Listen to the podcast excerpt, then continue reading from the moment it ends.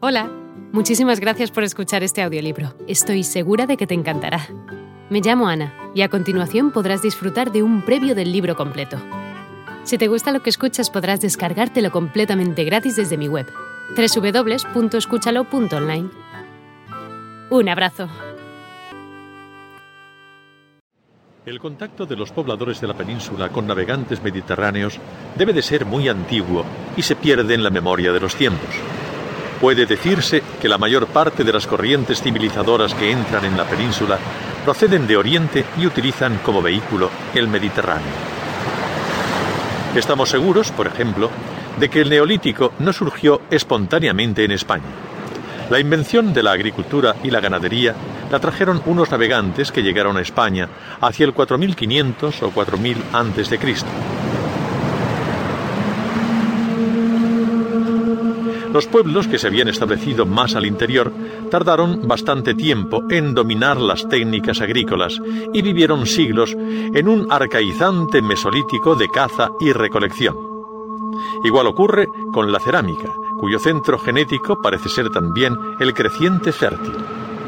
Las costas hispanas atrajeron, pese a su lejanía, a todos los navegantes mediterráneos.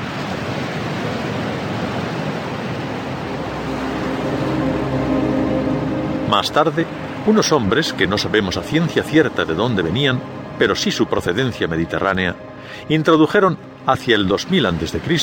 la técnica del cobre y del bronce. Son los metalúrgicos, que se establecen en los Millares, el Argar y las Baleares, parientes próximos de aquellos otros más arrojados que, sin temor al océano, se lanzan en busca del estaño y recorren las costas atlánticas hasta las Casitérides, Gran Bretaña y quizá más al norte. Abundantísimos documentos nos hablan de estos contactos prehistóricos de los pueblos mediterráneos con nuestras costas levantinas. Su principal objetivo, los minerales, que tanto de cobre, hierro, estaño, oro, plomo y plata eran muy abundantes en nuestro país, al menos para sus modestas necesidades. Al olor de la abundancia metalífera va gestándose una leyenda acerca de España. Gerión, Hércules, Pegaso y tantos otros personajes mitológicos griegos viven o recorren nuestra tierra en el vuelo de sus fantásticas hazañas. Pero los pobladores más conocidos por pertenecer a la época protohistórica, histórica para ellos, aunque prehistórica para nosotros, son fenicios, griegos y cartagineses.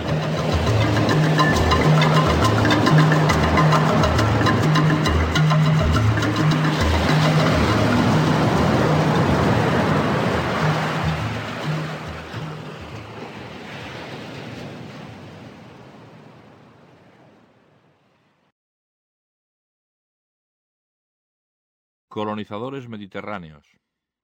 Todos ellos... Hola de nuevo. No está mal para ser solo una pequeña muestra, ¿verdad? Si te ha llamado la atención, recuerda que encontrarás este audiolibro completo y gratis en www.escúchalo.online.